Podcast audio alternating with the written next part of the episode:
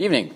Thank you for coming. Uh, continuing in our discussion of Dvarim Habayim B'toch HaSuda V'achar Suda Ma Dinam. We've been talking about uh, different types of foods within, that come within the context of a bread meal, whether or not they demand their own bracha. So you said that uh, any non-meal type food, meaning a food that we typically would not make a meal out of, even though it might come within the context of a meal, but it wouldn't be, I guess, the featured food within the meal. So that will likely demand its own bracha rishona, bracha before you eat it, even though you've already washed, even though you've said hamotzi, and typically that covers all the foods. For these types of foods, they wouldn't be covered. You would have to make a separate bracha rishona, but you would not have to make a bracha achrona. You would not need the concluding bracha. There, you could rely on the birkat hamazon, the benching that you would do at the end of the meal.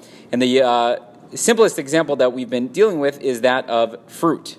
Uh, because typically fruit, we, we don't make a whole meal out of fruit. And I know there's probably someone out there and there's a diet and whatever, but most people don't make a meal out of the fruit. It is just uh, something that comes along with the meal. So that usually is going to require its own bracha rishonah. Here the Mishnah says, uh, not only is it kol minei peirot, not just different types of fruits, but huadin chazeret, kishuin, umelafafanot uh, chayot, otzinon, obatzal. So he says the same would be true even of certain vegetables. So the example that he gives here, chazeret, let's say for simplicity's sake, although I don't know if this uh, all lines up, so you could call me out if you uh, disagree. Chazeret, I think, is horseradish. Kishuin and melafafonot are both like uh, cucumbers or some sort of gourd. I don't know which one is which, uh, or what type of gourd in specific.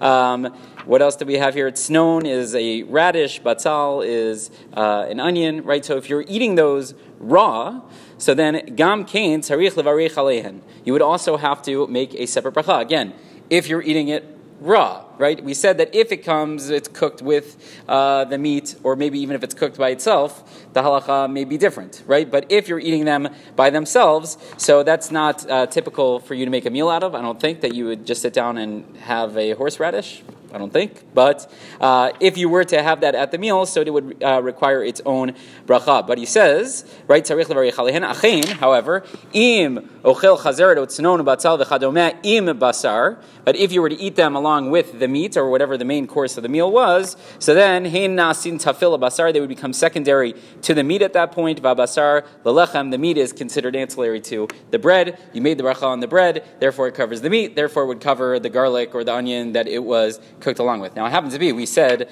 earlier that that's not, that's not necessarily the case when it comes to fruit. Fruit that is cooked with meat, so that we say may be atypical enough that we would, even in that case, require you uh, to make a bracha. I don't think that is the common custom. I think the common custom there is if it's part of the meat, so then it's covered along with the bracha of the meat. Yes, sir. Is it a common custom to make a bracha and a salad? No, I don't think so. Right. I, so I, I, don't I don't think so, but that is a fair question. I, I don't think that is a common custom. So let me think about that and, and get back to you. One other uh, important point to make is that even though uh, we've been talking about uh, fruits, so the focus is the fact that it is a fruit, and not necessarily that the bracha is borei pri ha'eitz. That, that we thank Hashem for you know making foods that come from the tree. The same would be true of fruits that come from the ground. So let's say your bananas, right? Even though the bracha is going to be uh, borei priya or pineapple or whatever, you know, there's a number on that list. Uh, so those would be included as well, meaning they would demand their own bracha, assuming they were coming as a separate feature of the meal as opposed to cooked with something else. So obviously a lot uh, to discuss here, many more uh, wrinkles. So uh, keep coming back. Rabbi